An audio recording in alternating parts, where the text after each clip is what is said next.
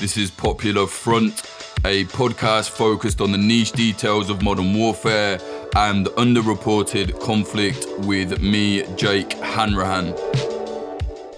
Today we're speaking to journalist and analyst Neil Hauer. He's going to be speaking to us about the current flare up on the border between Armenia and Azerbaijan. Now, this is different. It's not Karabakh, it's not Artsakh. It's a different situation where Azerbaijan troops have gathered and even moved into the borders of Armenia proper. It's quite a fragile situation two episodes this week. Uh, this is an update basically on the situation in Armenia. If you like what we're doing here at Popular Front, please do consider supporting us at patreon.com slash popularfront.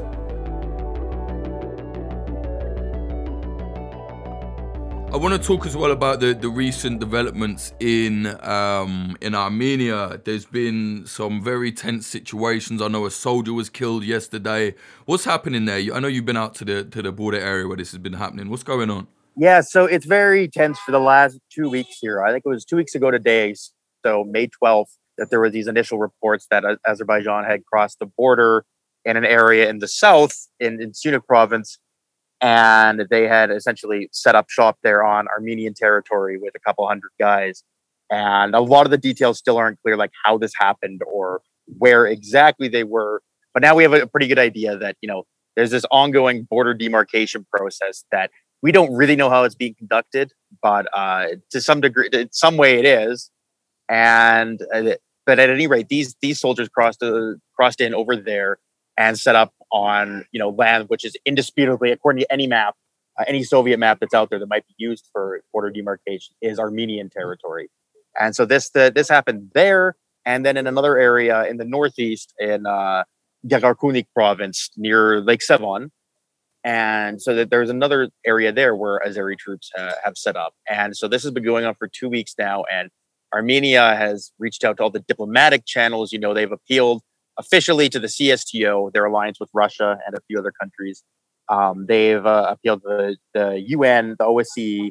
Uh, they've taken a bunch of Western ambassadors down there, whatnot, and so they've they, it's gotten a lot of attention. But at the end of the day, you know, the Azeri troops are still there, and I think in Syunik it's a little more calm, but in the, the northeast area down there, I mean, we went to the we tried to get down there last week, and we pulled all the strings we had. I was with a, a veteran friend of mine, so he was talking to the commander of the nearby base himself, and uh, the commander was saying, "Yeah, everyone at the base down there, all the all the tanks and all the artillery are, are in combat positions, uh, and it, it's really tense. You know, we're we're we're we're prepared for something to happen. We're hoping it doesn't, but uh, yeah, the the situation is, is, really tense, and a lot of people here are freaked out about it. Well, well let, us talk about Syunik first. That's where they went, right? There's there's a big lake there, but you, are saying like this isn't part of Karabakh, right? This is something different. Maybe just explain that a little bit if you can. Right. Yes. Yeah. So this is not. This has nothing to do with Karabakh itself. Um, that this is the the boundaries uh, between uh, Republic of Azerbaijan and uh, Armenia proper. And in, in, both in both of these areas, the, the border is between Azerbaijan, uh, Armenia, and then a part of Azerbaijan that was just handed back to them following this last war. It's part of the peace settlement. So this is an area where there there never was a proper border demarcation because you know this in Soviet times it didn't matter, and then uh, when the Soviet Union collapsed, there was the, the, the war was already ongoing, and Armenia captured these areas in '93, and, Arme- and Azerbaijan just got them back six months ago. And so now we're, we're dealing with the international boundary, not with with Karabakh, which is a you know internal inside Azerbaijan, but now we're dealing with the international boundary between uh, the Republic of Azerbaijan and the Republic of Armenia, which is a whole other level of, uh, of severity entirely. So it's kind of like, I mean, I don't want to say an invasion, but it's like they've stumbled across the land into Armenia. I mean, what's the reaction from the state, from the government, from Pashinyan? Yeah, for the, the government, I mean, it's been mangled the whole way through. Like the, the day of, they're saying no, nothing happened, and then, well, yeah, at the end of the day, that Pashinyan goes on, he says that he admits that the Azeris penetrated 3.5 kilometers in, which is, you know, a stunning amount, uh, given that the government. It's been six months since the end of the war. This it was very obvious that this would be the sort of thing that would be a problem. And you know, since then, it, the government has done a really bad job of quelling rumors about what's happening. You know, in the last week, there's all sorts of rumors that there's some new agreement being signed, and then Pashinyan confirms there is some new agreement, um, but we don't know the contours of it. There's rumors that it involves him handing away certain territories of Armenia, uh, but we have no info on that. And then there's sort of this ongoing fight within the government itself, where you know Pashinyan says, "I've been working on this document with the Azeris, and I'm ready. To, I'm going to sign it." And it's with the, it's with the Russians, and it's basically like a border commission. But then the MFA of Armenia comes out and says, you know, we're not doing border demarcation except in the contours of the the resolution of the Karabakh problem, of the, the entire Karabakh crisis, and like status of Karabakh, etc. And then the, the you know the president of Armenia is saying, "I've never seen this agreement." The, the MFA is saying, "I've never seen this agreement." So it's a whole it's a whole clusterfuck, really. And the the government, the communication from the government has just been so haphazard and contradictory that it's just this sort of open environment where rumors are just flourishing. Yeah, I've seen a lot of that online. There was also this weird video I saw the other day where there's like, I think Armenian volunteers are asking for their weapons back on the border. Did you see that? Yeah, I've seen a few of these that have gone around. And the, the first one that I saw was uh, apparently showing uh, Azeri troops um, beating, like chasing off uh, Armenians after getting in a fist fight. And that was circulating around. And then, you know, the gov- then some government officials here said that was just a three minute clip from a two hour video. And then we saw another part of that, which was the opposite. It was Armenians um, in a fist fight with Azeris. And then I just saw today in another another video, it's uh, Armenian soldiers have like driven off the Azeris from the tent that they set out, and they're like they're they're thrashing the, the the tent that the Azeris have set up. And we know that you know last week there was a, a huge fist fight between a couple hundred guys total, um, Armenians and Azeris, that ended up you know putting a few guys about a dozen guys from each side in hospital. So it's eh, it's this really this really bizarre situation where it's like no one's trying, everyone's trying not to escalate it to the point of uh, armed gunfire, but there's these sorts of you know border fistfights, uh, like the the India China thing of uh, last year where they all got into big fistfights on the border, and th- this is what's been happening uh, for the last week and a half here. For for that to happen though, just after the Karabakh War, is absolutely fucking crazy. I'm so surprised that that just carried on as like a big fist fight, a big brawl. But yesterday, I think it was there was a soldier killed. Right? What's happened there? Yeah, yesterday we know that this is the first time since the end of the war that a soldier was killed um, on the Republic of Armenia territory. And so this is something that actually used to happen, you know, fairly often. Yeah. Uh, in the, the the two and a half decades before the war, where you'd have the that there would just always be shootouts across the the border and between the two sides. And otherwise, otherwise, um, yeah, this this one we don't know uh, so many details of it, but this this was in the area of in the northeast where the Azeris are occupying, and you know, so I, I guess in the sense it's miraculous it didn't evolve into much more.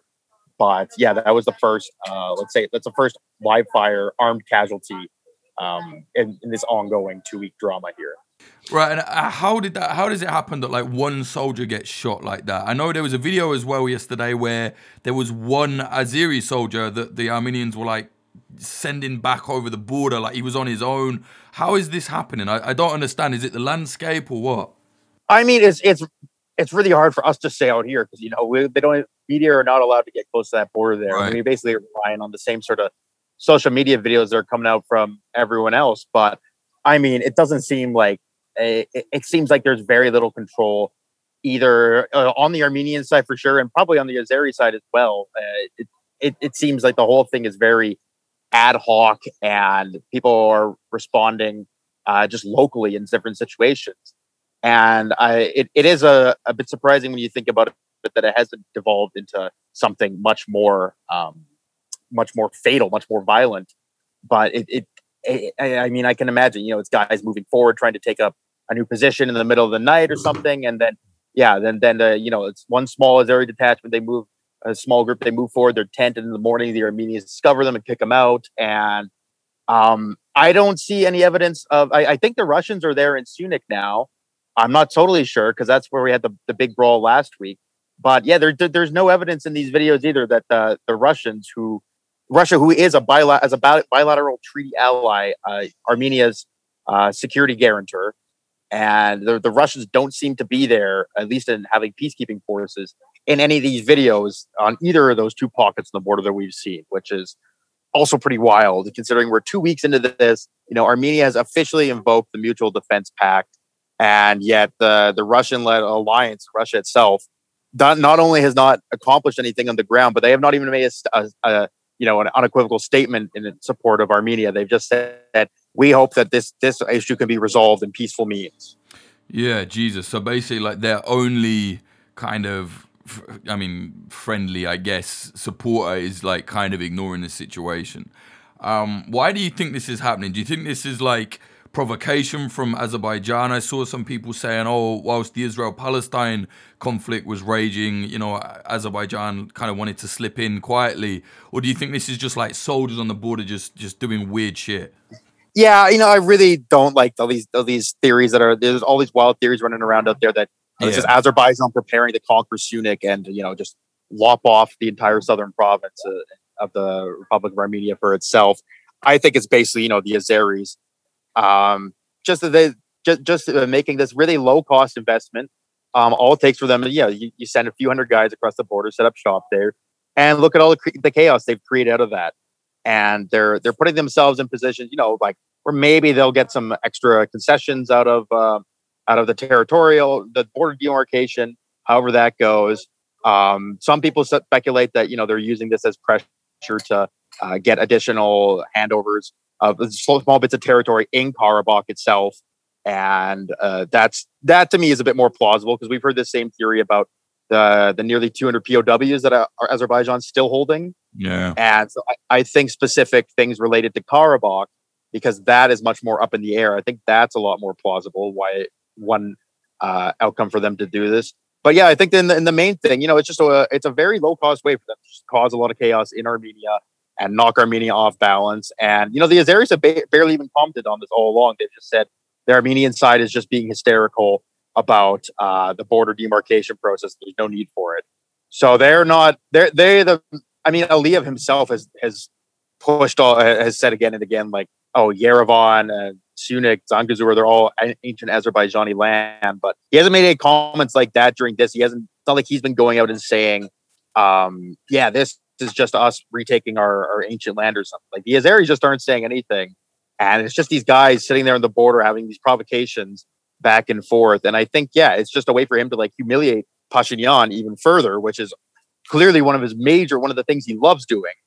And just cause humiliate Pashinyan and just cause chaos in Armenia. And uh, yeah, we see that, and and also you know uh, make Armenia look even more weak and isolated than it than it already is. And as, as we see, all those things are occurring.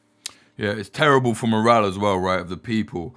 Um, what what is going on with the government now? I think I think last I read, he said he's going to have early elections. Right? What's going on? Yeah, so that's that's been set for about a month now, maybe a little more than that. They're set for June twentieth, so in about three three or four weeks here, and those are coming up. And we've got the the, the main alliances, the main election block set. I mean, there's Pashinyan's block, uh, the, the government block, and then the, the main opposition bloc is led by the second president, Robert Kocharyan, in an alliance with uh, the ARF, the Dashnak party. And then there, then there's a, a there's a, a, million political parties as well. The, the only other real players are, you know, the, the ones that are in parliament right now, Bright Armenia and then Prosperous Armenia.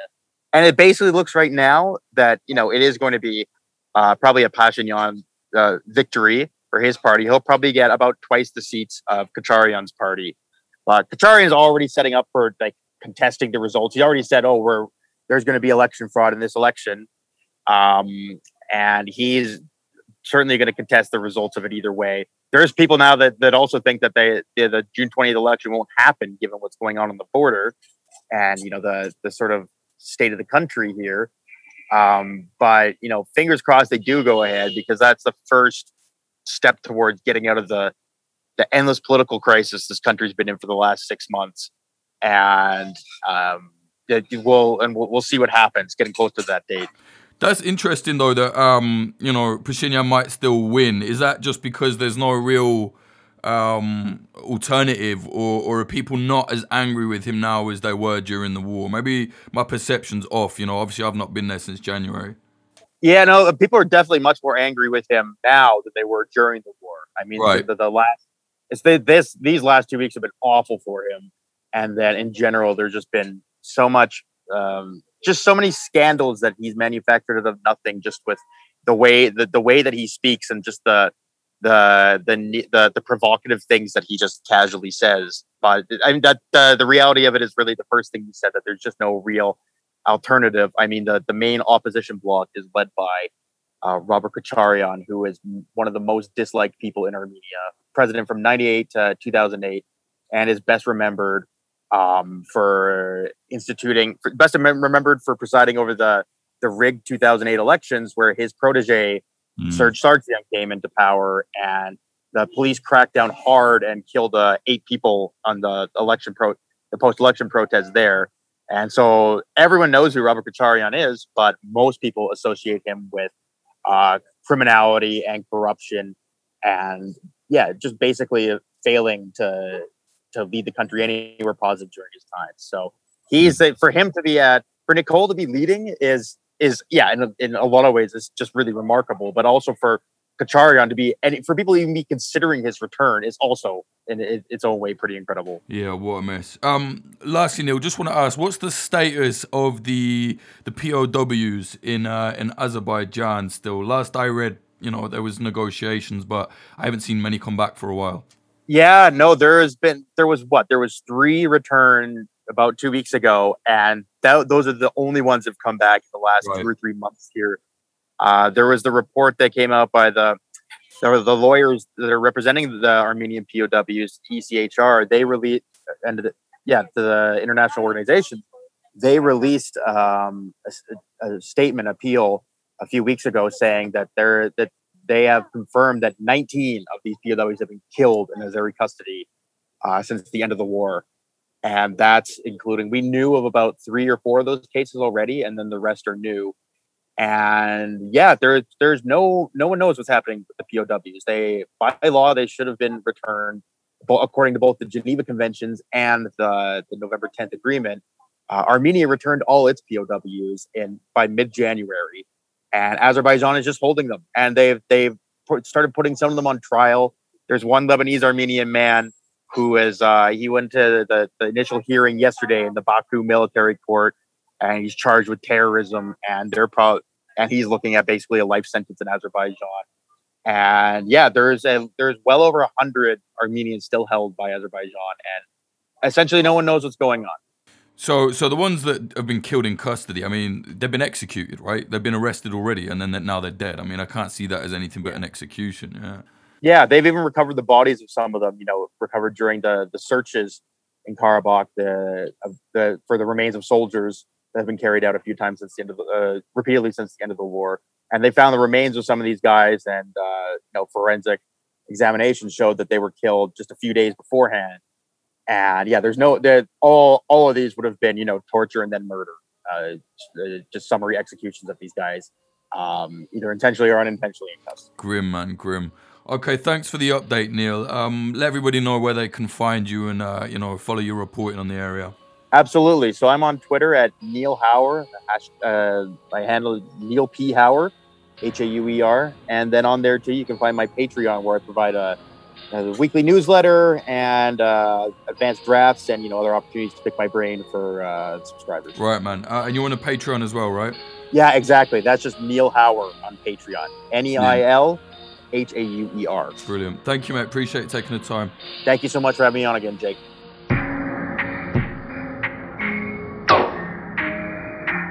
That was Neil Hauer speaking about the very fragile situation on the border now between Azerbaijan and Armenia. If you like what we're doing here at Popular Front, please do consider subscribing to our Patreon for loads of bonus stuff. That is patreon.com slash popular front. For the price of like one pint a month, you get bonus episodes. You get to support Popular Front. The more we make there, the more we produce. Um, ask anybody on the Patreon, they'll tell you that much is true. There's a lot of hard work going on here.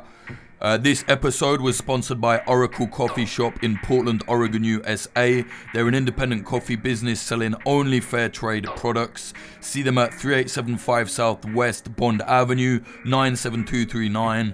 The episode was also sponsored by Grindcore House, a pair of independent coffee shops in Philadelphia, USA, one in South, one in West. Find them on social media at Grindcore House.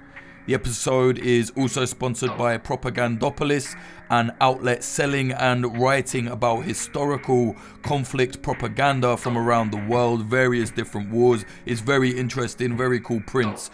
Buy prints at propagandopolis.com. Use the promo code POPULARFRONT10 for 10% off. Follow us on social media Instagram at popular.front, YouTube, uh, youtube.com slash popularfront. I guess that's not really social media, is it? But yeah, watch our docs there. Um, Twitter at popularfrontco. My Twitter at Jake underscore Hanrahan, H A N R A H A N. Go and tell me how much you hate and despise me there. That seems to be um, quite constant, very boring behavior, but there you go. Uh, go to our website, popularfront.co, not dot .com. A lot of people saying it's not there. No, dot .co. I've said it a hundred times. www.popularfront.co. It's basically a landing page. You'll find what we're all about. You'll see all of our links, everything. Again, please do consider supporting us. Patreon.com slash popularfront or uh, popularfront.co slash support. There's different ways of doing it there.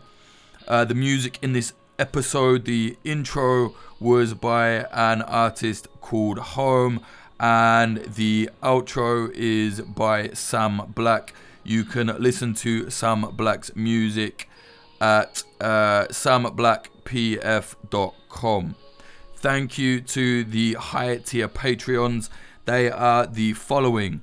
Thumper, Lisa Milgram, Lapita Valez, Bradley Davies, Laura RX, happy birthday, A. Nicole, Manny, Travis Lieberman, Cherry, Ben Marshall, Dallas Dunn, LD50 Seattle, MJ, K Glitter Vulcan, Meredith Waters, Bethany Swoveland, C. O'Donnell, Adam H. Larson 8669, Karante, Bjorn Kirsten, Diamond Steen, Jacob, Michael O'Connor, Zach Packard, Todd Cravens, Alexander, Nicholas Butter, Ron Swanson, JD, Jav, Ian Froese, James Cully, Michael Akakan, Ethan, Fitz Madrid, Ed Coulthard, Johnny LaFleur, Clayton Taylor, Max Barone, uh, Ben, Liam Williams, Chris Cusimano, Degenerate Zero Alpha, Jojo Arani, DR, Trey Nance, Amy R, Rubicon, Frank Austin, Amelia Me,